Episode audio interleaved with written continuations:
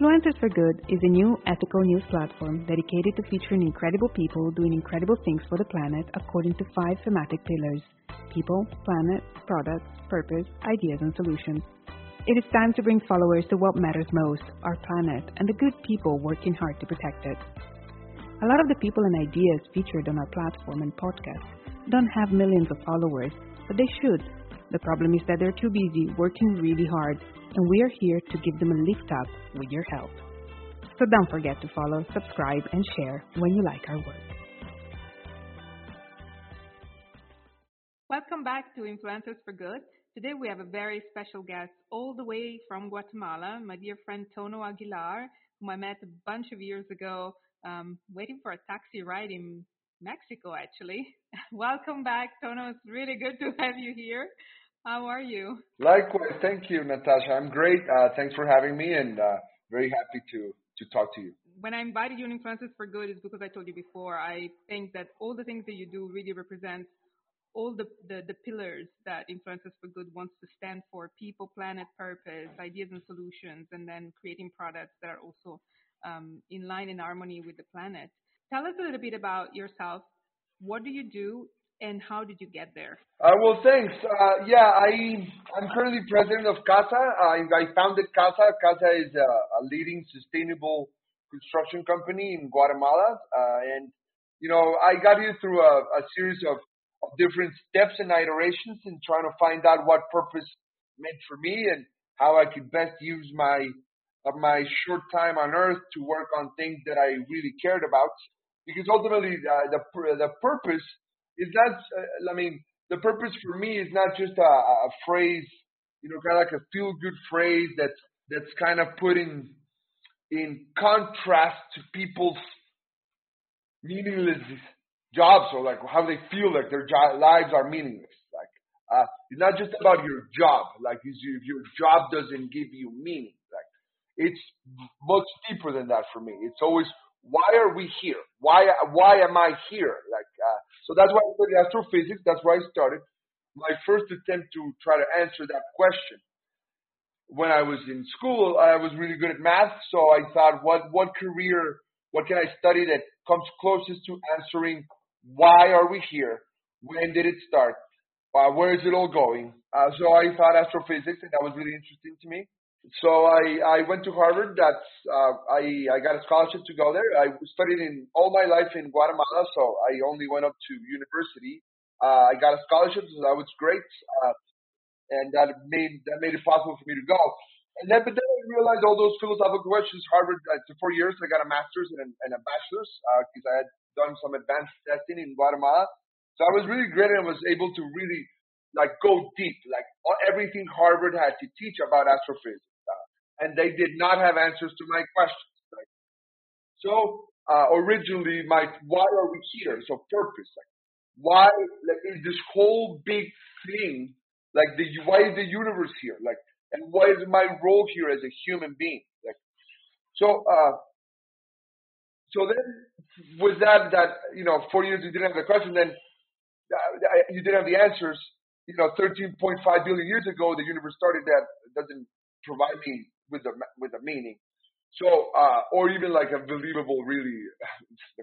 It got back to the internal question. So then what problems would motivate me to work every day and, and work hard? Like, so I look at the world around me, like, so I, rather than the mass of the solar, of the black holes in the center of the galaxy, there's a lot of problems here that, uh, well, first of all, those black hole problems are soon going to be solved by an AI. I realize this, like uh, this, is very mechanical. What I'm doing, very theoretical. Soon, a robot will do this in seconds. Like, versus the real problems in this world, like poverty, disease, like uh, injustice, all these things, they go by uh, unattended by a lot of highly capable people like myself because they're all drawn to these highly paying dead end consultant jobs where like a couple decades from now they'll be asking themselves, what's the purpose of my life? Like, how can I find purpose? Like, I was lucky to realize that at first, uh, uh, right after college, like because I went there already seeking that and realized, okay,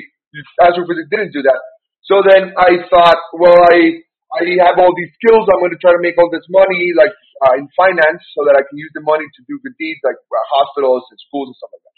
So I, I worked for three years in finance. Uh, I one year in Guatemala, then I went back and started my own hedge fund uh, with another friend of mine. That was my first entrepreneurial experience. That was great. Uh, you know, we were right in the middle of the financial crisis, 2009, 2010. So I learned a lot. That, that first enterprise failed. You know, um, you know, a lot of people were, you know, of course, uh, swept away by uh, the financial crisis and the market's dropping 50%.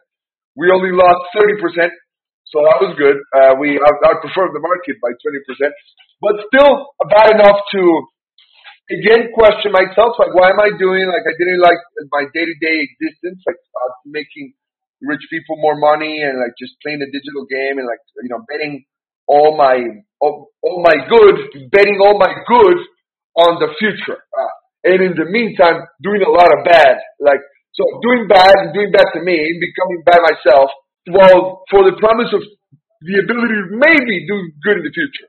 So then I went back, I, I, I started, restarted again, I went back to Guatemala and I realized I, I saw Guatemala, if I want to solve social problems, uh, and Guatemala the land of opportunity, you know, here with a, a, a population of young, poor people, you know, mal, malnourished, uh, uh, uh, majority of people in poverty, uh, 54% of people, not majority of people in poverty, but 54% of people lacking adequate housing. Uh, 25% of people lack electricity. Uh, 40% of people lack uh, clean uh, water, clean tubed water. Uh, 60% of people lack uh, proper sanitation methods. So that was uh, the context in which I got back to Guatemala. I was excited to start a business. Uh, with all this finance knowledge, I had acquired in three years in finance to start a social business, uh, that a business that solved the social or environmental problem. At first, I was mostly socially focused. So we, I started a company called Kitsol uh, with a friend of mine uh, that uh, distributed solar-powered uh, LEDs. Uh, so a solar-powered system that powered LEDs and charge your phone. So that was uh, my first company here in Guatemala. So that was my first social enterprise after my hedge fund that was also a great learning experience. We distributed Kitsol grew quite well because we, we produced in China a product that was much cheaper, like five times cheaper than the closest competitor that was still using CFLs. We knew that the LEDs had dropped a lot uh, in the wattage and the power requirements. So then the solar panel could be a lot smaller, so then the price could be a lot cheaper. So we, we put out a product to the market that was competitive on price with candles, which is what people were using. Which candles are very dangerous. Children burn themselves sometimes, burn their whole house uh, because a simple little sticks uh, candle like this cost 25 cents. Then they burn in fall because like, and then they burn like the, the table and then they burn the house. What they spend a year on candles is what our initial solar system cost, $200. So that then became very competitive. We got them, uh, we got an alliance with a fine microfinance company and, and they lent them the $200 so that they would pay off their kit over a year. Eventually the, the company, the company went to a pay as you go model uh, which is quite uh, popular uh, around the solar industry uh, for basic pyramid. And we got further investors, and uh, I, I decided to I wanted to focus on like more holistic solution, uh, which is what I started out with. Kitsol was always kind of like the first part of CASSA in my mind, but the the easiest thing, like the product that we could just like off the shelf, out of the box sell. Uh, whereas building, it's really hard, and we didn't know anything about construction capital raise allowed me to sell my stock in Casa, and I bought a farm to build a village for for low income people, uh, so I could test out the self sufficient house model. And that was that was a great learning experience also. Like I'll fast forward to that because it's a long intro, but that's where I learned about sustainable construction a little bit, you know, uh, uh, and dealing with uh, people and and and construction and labor and construction labor. Uh, but then I realized I had some issues. Uh, it was really difficult. Uh, security was an issue there. Uh, you know, getting like the right uh, neighbors, like the right mindset, like I just. So anyway, they helped me realize that I should start a company uh, instead, uh, and rather than try to build a village, I should just build houses, like start building individual self-sufficient houses that provided all three services. So that was my main intention, not just the energy, but after many because several years of me being the technician and installing the solar power light bulbs, I realized a lot of these people still had the same they were doing poverty, material scarcity, because your black, your your light bulb was now charred over with black smoke because you're still cooking indoor, uh, open air, uh, open air indoor cooking. You still don't have running water. You still don't have toilet. you're still a tin shack uh, and and, uh, and and stick house that doesn't protect you from anything. It was a complex. It was a much more complex problem that required like a a holistic, encompassing solution, not. Yeah, exactly. Yeah, and so that was the holistic and solution that even though I didn't know how to do anything about construction, I didn't know any construction. I, I knew that the product needed to be the house because the house was the platform through which these three vital services were delivered: water, energy, and sanitation. So water through the capture of rainwater. So all our houses capture rainwater, filter them, and then purified so they become potable water and pur- purifies it with clay filters, eco filters, great company. Uh, solar energy, like so we produce photovoltaic energy in most houses uh, and, and solar, solar, solar water heaters where clients ask for them. I mean, that's luxury. And the, uh, uh, the gray water and black water separation. So all wastewater gets separated and treated. So the gray water is like your wastewater from shower, from the faucet, from the sink. So it's water that's mostly clean and can be used to like water plants. So we redirect it to a family garden. So when you're showering, you're watering your plants. That's the way it should be. Always. Like that's water that's useful. And that's clean water that you're not drawing from anywhere else. Further from the water table or like the limited cistern or like water is a finite resource. Fresh water is a known and demonstrated to be finite resource on this planet. Uh, there's no debate on that. Fresh water should be conserved as much as possible, and uh, all rainwater should be captured. I know some countries have the unfortunate situation of outlawing uh, rainwater capture, but uh, not in Guatemala. So we capture it from every roof and every surface we can, and we purify it for consumption uh, with a large enough cistern to hold over for several months of dry season. So uh, we do that for all houses. So that's the second axis. Water, well, sanitation, the third. Black water gets also treated in its own underground uh, system, whether it be a septic tank or a biodigester. I mean, the, the how our houses produce no waste uh, in terms of those three axes: energy, uh, water, and waste. And our houses are made out of bamboo mostly, as are our houses. That inside can look like this because we plaster them over. So bamboo is like any building material, like the U.S. knows that, that the U.S. is a huge building, uh, the largest construction industry in the world, and it's mostly built out of wood, a wood, a wood stick frame, and a wood, wood sheathing covering, and then maybe some fiber cement uh, siding. So basically, the whole thing could be made with bamboo as well. Uh, and bamboo's a grass. Bamboo is a renewable resource. Uh, you cut bamboo, it grows back uh, because the mother plant has like a hundred culms a hundred fingers. So you cut one off, like the mature one, another one will grow in its place for decades.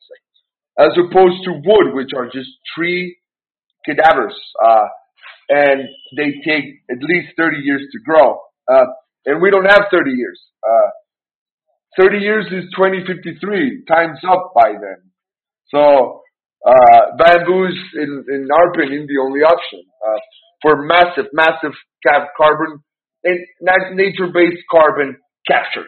Uh, if we really want to get serious as a world about capturing carbon, bamboo needs to be massively unleashed. Nothing grows as fast and produces the highest quality uh, carbon fibers that will be the main component, the main prime raw goods in the 21st century's construction industry.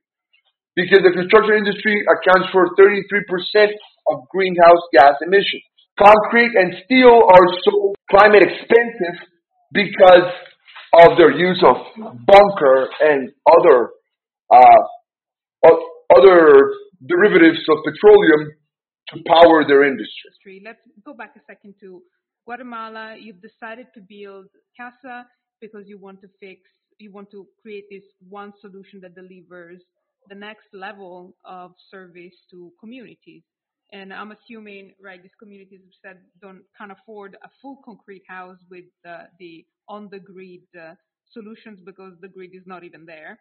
And so CASSA comes in, you start delivering these properties. I think from your website, I've seen that up to now you've created 91 projects. So there has been success and uh, a great learning curve, I imagine. And I, I just want to understand a little bit more from you the impact, the local impact in the community into uh, introducing this material that they have known because it was growing around, but maybe they have not seen utilized in a way that could be uh, looked at as beautiful as well as functional. Um, so how has that kind of maybe changed the perception of bamboo? And then in the, the completion of your 90 plus project, what has been the, the trajectory and the learning curve that now is leading you to do the other things that you're planning? Our fully commercial efforts, so we're a commercial company. While we started focusing on the lowest income housing we could get it, like what's the cheapest one single family house we can make and, and make food sustainable. And that was thirteen thousand uh, dollars. So it's cheap, relatively worldwide, but a lot of people don't have that. Like so, the first client Amilcar, he was like a Mayan teacher. Uh, he uh, a lot of people tell me that's a nice idea, but you haven't built anything yet, so I don't believe it. But Amilcar was already well uh, educated, and he had seen bamboo houses on the internet. He was like, "Wow, this didn't know that this was available to me in Guatemala. So like he he went out on a limb, took a took a, a risk, uh, and uh, you know he asked for a discount, of course, uh, and we gave it to him. And you know after that, like then we just started dealing with clients. So we have to pay the bills. We're a company, like so. uh Eventually, these past ten years, like our our market has migrated. Like I mean, we're mostly middle income uh, serving now. Uh, middle and higher income, we serve some lower income, but it's still really difficult, like, uh, for people to get access to $15,000 or $20,000, like, uh, for the base of the pyramid. You know, that's why we, we serve the middle class, but then the middle class doesn't want a $20,000 house. They want a $50,000 house.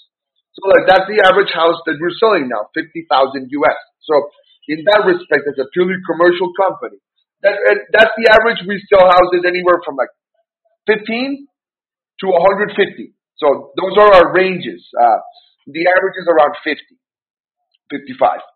So anyway, uh, in that respect, we learn consistently. Construction is a never-ending learning process. Like, so each client comes in with their own ideas, their own designs. Like we have an architecture uh, team, we have uh, an engineering team, uh, and a build, uh, building team. So the, the, the design team works with each customer and personalizes the solution, like to the to the terrain. Guatemala is very diverse. So we have very different microclimates, topographies. We built on beaches, mountains, like cold, hot climates, small houses, large houses, two stories, uh, in earthquake prone regions, uh, on volcano sites, So, uh, on rivers, lake sides. We've done it all. Like, uh, and, uh, bamboo is a great material and adapts to all needs and all necessity. We've done, uh, we've even invited to be down the wall. We, the largest bamboo installation. I say installation, not construction, because it was one of like an artist. So it's largest, well, not art, but it is art, but it's an installation covering the whole facade of a of a commercial uh, of a shopping mall in Guatemala. Very nice shopping mall, like it's 11,000 square meters, and they covered it all with bamboo. It was also a large, one of our largest projects ever by value, just by monetary value. It was just like covering all the steel. Like they just wanted to cover everything.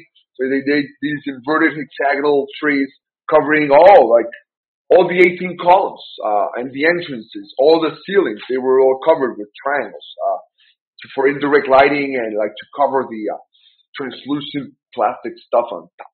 So, anyway, it's starting to be like really highlighted and, uh, even on large or understood by large construction companies, uh, and placed in front of people uh, as a veritable and respectable building materials. It is because there's more than 1,300 species of bamboo, and the typical that people use, the poor people use, and people see that poor people use, is the yellow one. Um, the yellow one, uh, Bambusa vulgaris, uh, is quite nice to look at when it's live, but then it's quite. Uh, it doesn't last that long. It's e- easily rots uh, because it's very sweet, so insects uh, really like it, and people don't know how to treat the bamboo. It's very simple. You can do it as simply as with salt. So that's also there in our on our website. So we try to promote the people.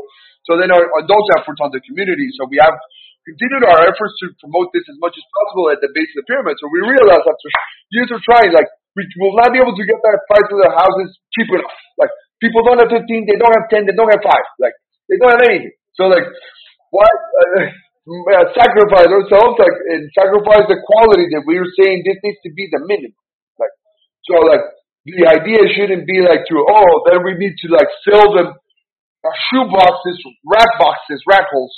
Uh, no, we need to make this available to everyone. So get the banks working. I know. I know that at some point I remember. I remember at some point you mentioned that you were also trying to bridge that gap of availability by creating partnership to um, facilitate financing, but that also was not very feasible in the long term. So you had to kind of let it Yeah, go. I mean, yeah, it's not that it's not feasible. In, in the long term, it is, and they're coming around to terms with it. It's just like, I mean, it's diff- different requirements, you know, like land titling, like interest rates, like it's very sensitive. If you go from a 10 to a 20% interest rate, because the 20% interest rate will actually serve these informal clients that don't have legal, full, hypothetical, sorry, not hypothetical, but uh, mortgageable title, then you can only access the 20%. The 10% or 10% or 5% which make it affordable, you need to borrow at least 30000 and have mortgageable title deed. So anyway, I mean, it's a long story. So the bank system just takes a while. Uh, Right. but, uh, I think it'll come around. But but but CASSA's doing well. So even even with the readjusting of that, mm, you know, fifty thousand dollars, so CASSA's growing. The market is understanding the value of bamboo, and so your journey with bamboo got a little bit deeper, as I understand, because as you learn more about the potential of the the product in hand and the availability on the country, um, you've expanded your connections. You started looking at other things. So tell me a little bit more about what it's coming. What is this next phase that interests you in the potential of bamboo? Sure, but also to connect with your the last part of your question, like I started really connecting on a deeper level with bamboo through this program we participated called the Climate Smart Forest Economy Program, which was uh, one of our efforts. Like we were invited by Dalberg and World Economic Forum. They were participating in a program called well, they were uh, joy, uh, spearheading this program, the CSFEP, and they wanted to create local forest economies around the world and try to get people, uh, you know, uh, working models that could be scaled on how to create local forest economies so that we could create forest products and therefore value the forest and therefore reforest. That was great that we were, they gave us a hundred thousand euros. That's for our concept of building do-it-yourself houses, uh, in communities that were climate vulnerable, like Punta Brava, where we already worked, uh, and that a village that was flooded by hurricanes Eta and Iota in 2020, the village becomes completely flooded. Most of the houses flood completely. And these are very simple stick houses. So people rebuild them. It's a shock. You know, very few people die because it's a small community. Like it's not like it's, it's not like a tsunami. Like they're in a lake. Like, but they're within a lake and still like flood so much that like the whole village becomes like Venice. You know, these used to be 20 year events. They're happening more frequent. Uh, and it happened last time, but when I pitched to uh, the uh, to Dalberg, it happened in 2020. So they, I pitched, we should, you know, it'd be great if these communities could have bamboo, so we should plant bamboo for them, and we should uh, teach them how to grow and then build their own houses, uh, so that the next time the hurricane comes, they don't have to wait around for donations, as always happens, uh, or for cement bags or whatever. Like, uh, so you need to come to terms with the fact that this is reality and this is going to keep happening and it's going to get worse. So if you want to keep living here, you should rebuild. And you should rebuild in a way that's intelligent and you can grow your own building material. Bamboo's incredible carbon potential because with our 100,000 euros, that funded two communities, uh, five hectares in each, and also a carbon study performed by individual consultants. It determined that each hectare of bamboo captures, or Dendrocalamus asper, which is what we use, captures 120 tons of CO2 per hectare. You know, that's a bunch, and it captures that every year. And it's the only plant on earth, like, as opposed to a tree plantation where you can't be sure if after 30 years and it grows to commercial size, the owner of that, or whoever got paid to grow that and is not going to just sell it off as firewood, burn it, and re- re-release the CO2 back onto the atmosphere. Like, there's no guarantee with that. Like, so trees are the opposite. Like, not the opposite, but like, unless you harvest trees to put into a long-term product that will be kept out of the carbon cycle for at least a hundred years, then trees that are harvested eventually go back into the atmosphere. Like, unless you make them biochar, but then you introduce them to the lowest long-term part of the carbon cycle. Uh, but very few people do that with trees. Um, so either that or long-term products. But bamboo, you don't even really need to worry about it. All you need to do is harvest it. As long as you harvest it, Well, actually harvest it and not burn it. If you harvest it, it just sends a signal to the mother plant to grow a new one. So it'll start recapturing the same carbon that you just harvested. So if the if you don't harvest it, the mother plant stalls. It ceases to capture more. And then it starts to wither. And eventually, allegedly, it starts to re-release the CO2 back onto the atmosphere. Of course, it shed a lot of tree, a lot of leaves and branches, which make up about 20% of the total CO2 storage in that bamboo plantation. Then the seed system makes up another like 30% storage. But so let me let me ask you a question. As, they are starting to discovering, how are they are they taking it seriously enough for this to become a solution, or is it still like at the stage of it's a beauty we still don't know, or is it re- there's really like a a force movement that is going full on into doing something serious with bamboo as a construction material? Okay, tell us more. Well, there's several organizations in the, the, the International Institute for Bamboo and Rattan that's based in China, uh, the World Bamboo Organization uh, that's based in the U.S., and many researchers in Europe. Uh, they already have great solutions. In some countries, there's already five countries that have uh, construction uh, codes with bamboo uh, for like whole cold construction, like we do. Uh, and INBAR and their uh, and also the United States are already working on. They already have structural codes for engineered bamboo, so that makes huge beams. Like so, you can make huge columns. You can basically press them in the factory and take them. So then you basically have an engineered product with an n degree of physical parameters that you want. What I what I mean is you can design it and build it to meet any code. And bamboo is stronger than pine, and stronger than Douglas fir, which is the timber that's grown commercially and used for cross-laminated timber pine and fir.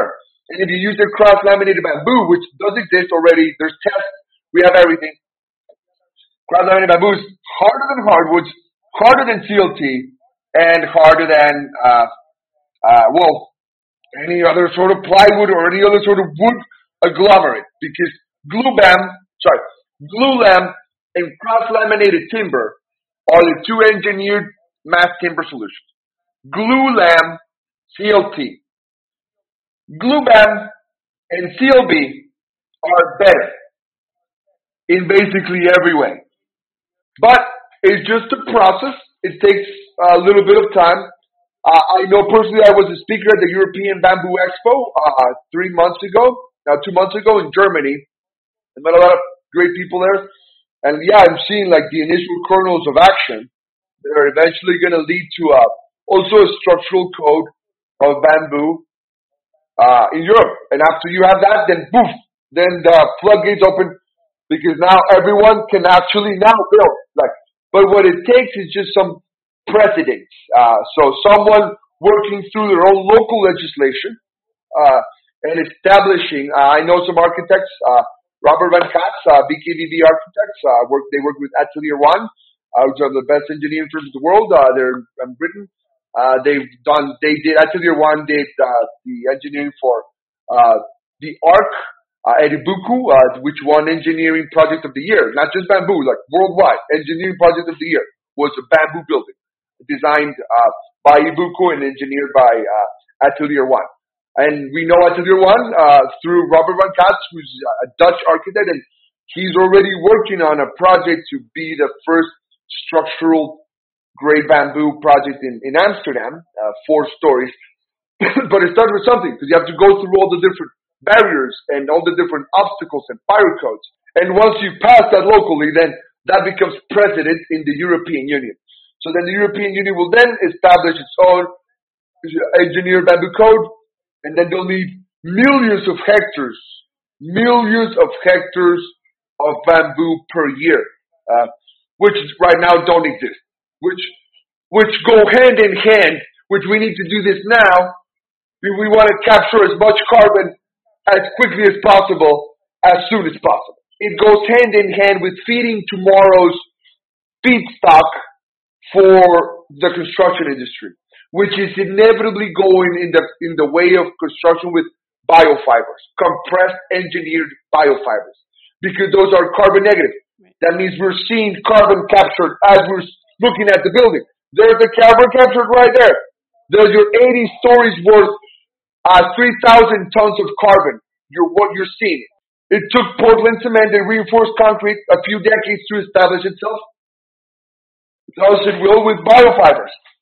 But by 2050, I do expect the momentum to be massive and for most new construction to be happening with structural biofibers. And you're re- you're right in the middle of it because since your um, speech at the European Bamboo Expo, you kind of catalyzed this uh, positive energy into creating momentum for Guatemala to be the host of the World Bamboo Workshop, which is happening when and where and what's going to happen there. Tell us. Yeah, so the World Bamboo Workshop, uh, thanks. Well, that was part of, that was because of the World, uh, European Bamboo Expo, but more because of, you know, after we built those houses that were meant to, you know, we built the do-it-yourself houses to be hurricane resistant. Uh, literally, uh, like six months later, another hurricane hit in Punta Brava, flooded again. So it flooded two years only after it flooded again. Uh, in so that was a great test of our houses, which performed greatly. Uh, you know, uh, the only houses unscathed, uh, and people, uh, they were able to shelter people because they're built, uh, up top, so they're built elevated. Uh, bamboo allows you to do long, long, uh, spans, uh, free floating, uh, spans, uh, which you can't do economically with concrete. So bamboo allows us to lift everything off the ground, uh, really cheaply. You can just do compound beams like that. then it becomes like harder than, I mean, uh, anyway, uh, the so that was what uh, got the World Bamboo Organization to invite us to be hosts of the World Bamboo Workshop, which is a yearly event uh, where people gather in a country around the world. Uh, and so we asked if we could do it in Punta Brava, which is the village that we were we built the village. So to keep building up the village, you know, to like keep and make it a really shining example of how a village at the very edge of climate battle, because they will be underwater by 2050. Punta Brava will be Venice. You need to rebuild if you want to keep living here. Because you're not, you don't have like, you can't buy inland because people own inland. Good luck with that. so, anyway, if you're gonna stay here, you need to build high up and you need to build with bamboo. Like, you need to rebuild and rethink everything. Uh, so, that's what the process of doing. Again, like it's a small village, 50 houses, so there is a good chance to rebuild everything. With a million dollars. With that, we can rebuild all, all houses.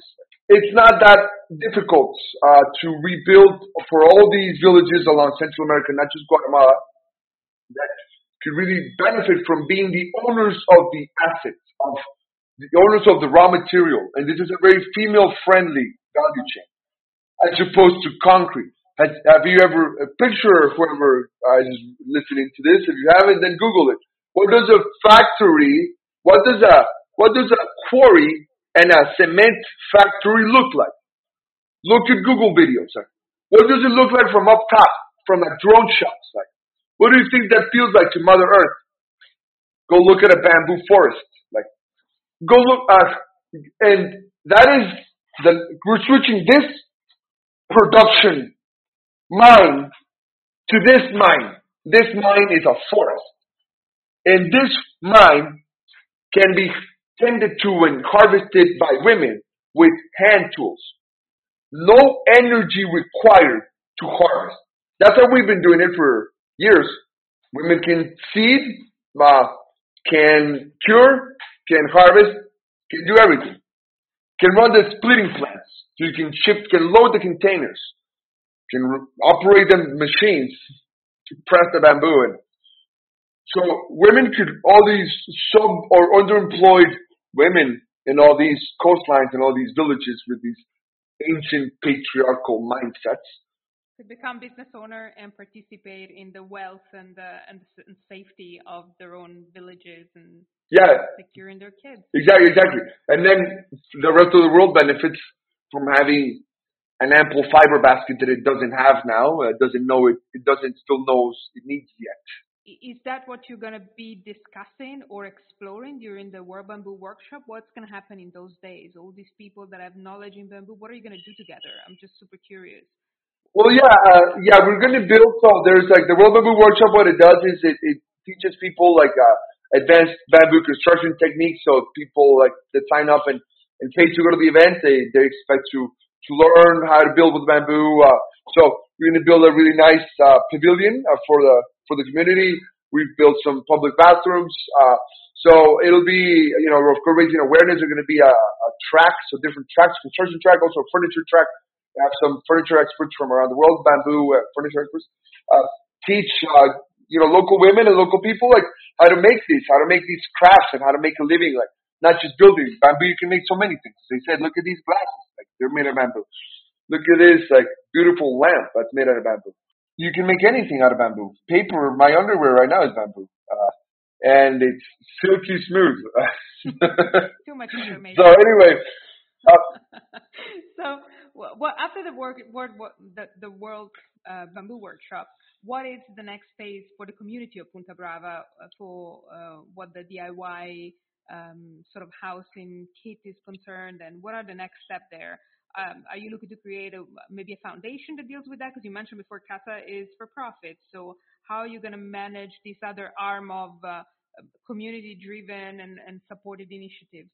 Yeah, that's a great question. Yeah, I think it, uh, I think it would be a good idea for us to set up a nonprofit uh, foundation or something like as we do work more internationally. And uh, fortunately, the the uh, Climate Smart Forest Economy Program was very pleased with our work. Uh, They've uh, they reached out recently to talk about the possibility of, of uh, fundraising uh, to scale the program more, to scale it to the next step. So funding another five villages, say, so that we could do replicate this, so, so that we can now get a nice little cluster around, like, uh, and actually get momentum to that more villages start replicated autonomously, you know, rather than having so. so.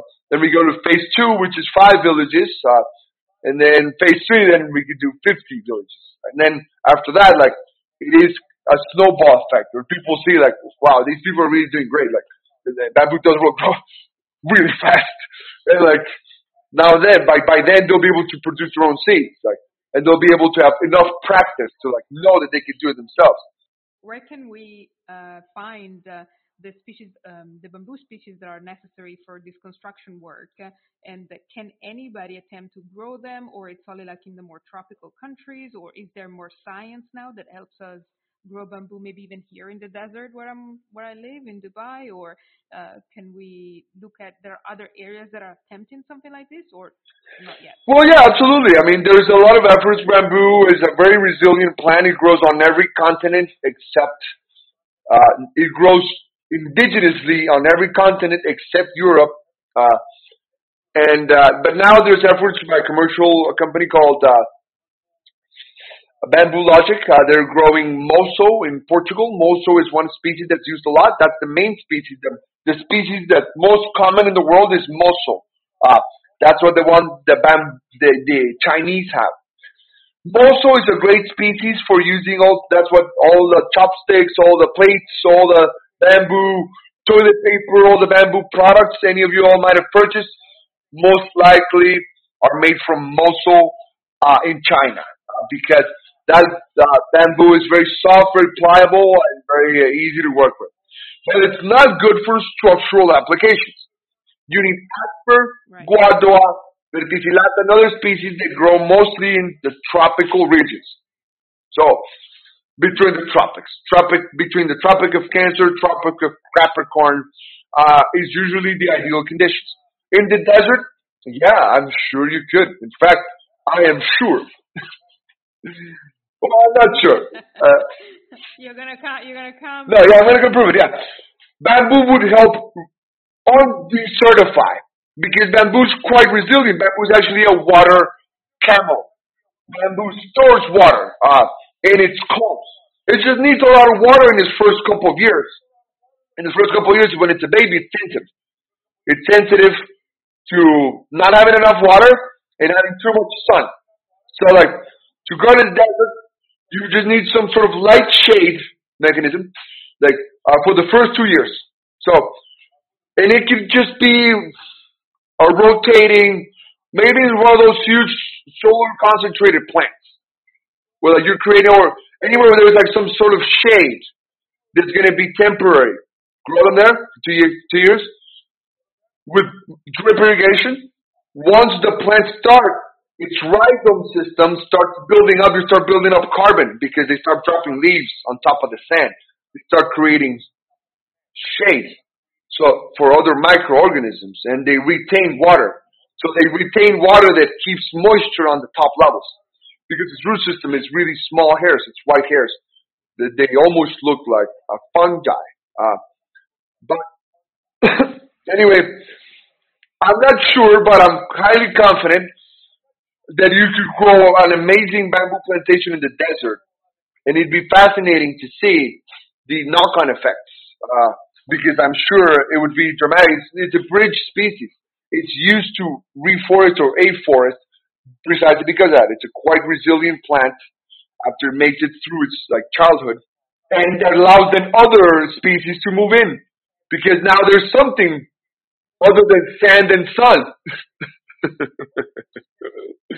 so right. now there's shade and water well, while we think about how we can uh, we can run that experiment, um, what are the next step or in the vision of uh, creating this um, um, sort of carbon capture bamboo forest that also become like uh, your home in the backyard for this fragile community? Where are you at with that? What is your vision? What do you see? When do you see something actionable and coming to fruition? my next project uh, is uh, involved basically helping these two huge markets that both need each other. So all these communities, they need to kickstart their bamboo plantations. They need to get the seeds, grow it, um, into it.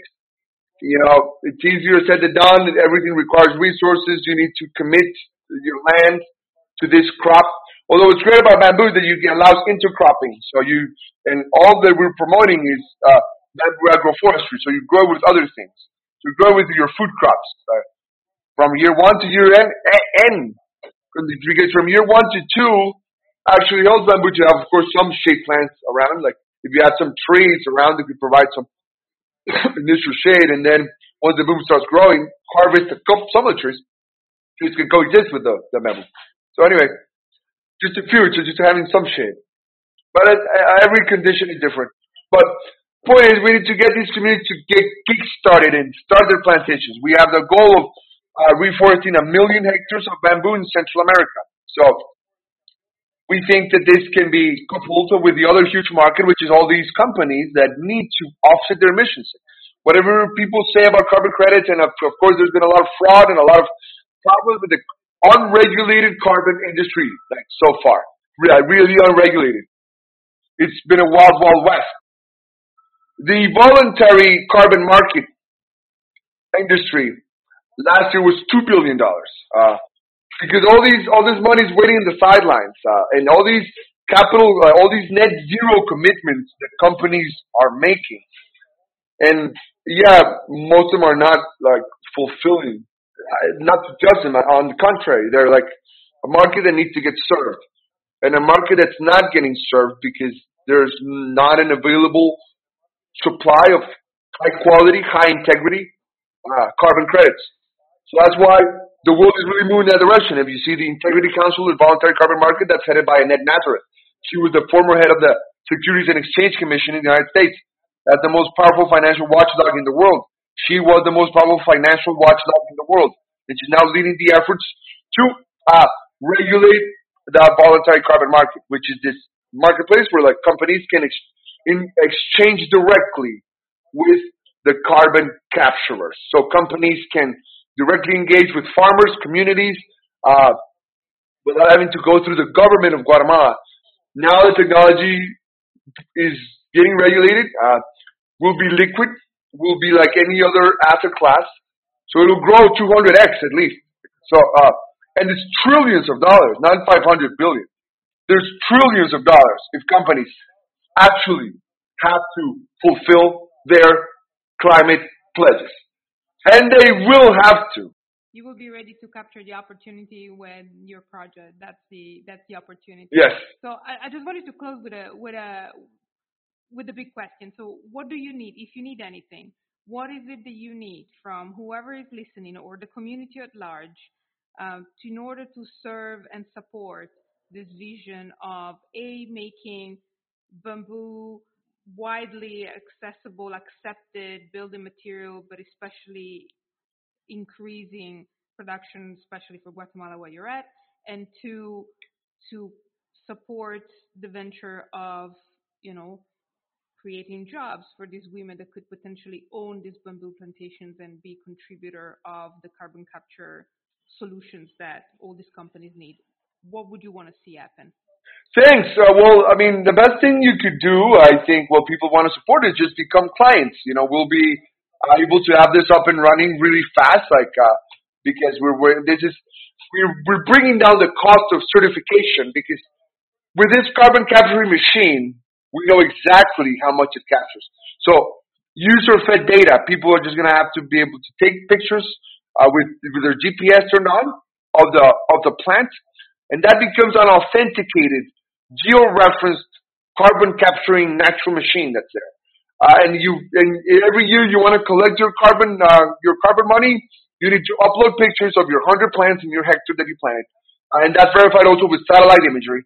So it's cheap. You don't need this $30,000 expenditure, which costs now to get your Verra certified to go there and do inventory of your forest stock and like with LiDAR technology for all the layers to see which species of trees. It's really complex stuff now. With bamboo, it's not becoming clients and getting involved is the best and direct first way to do it. But we don't have a name yet for this amazing venture that you're la- that you're launching, so we can't really push it out yet. It's still in stealth mode, but uh, we will have it very soon. So by year's end, we will have this. Uh, when do you hope to be up and running so that we can circle back when you are and do another conversation just and specifically about how we can get more people involved and uh, um, more more solid uh, plans. What do you say? End of year? Sure. Yeah. By end of year, we'll be ready to have. I mean, we already have some prototype plantations. Uh, we have seeds, we have land, we have water, we have people. So we're ready to like for anyone to sponsor a farm. If you want to sponsor a group of women, uh, and we're we're anything helps us. And and what's great about us is that we're creating the world's highest quality nature-based carbon offsets. Like, and we we're quite confident when we say the highest quality because it's going to be the most transparent. You're going to be able know, go know exactly where your money went. You're going to know that Juanita Perez received your money, and you want to help Juanita additionally, then you, you have here's your contact uh, information. And yes, you'll tell us how how great your bamboo's growing.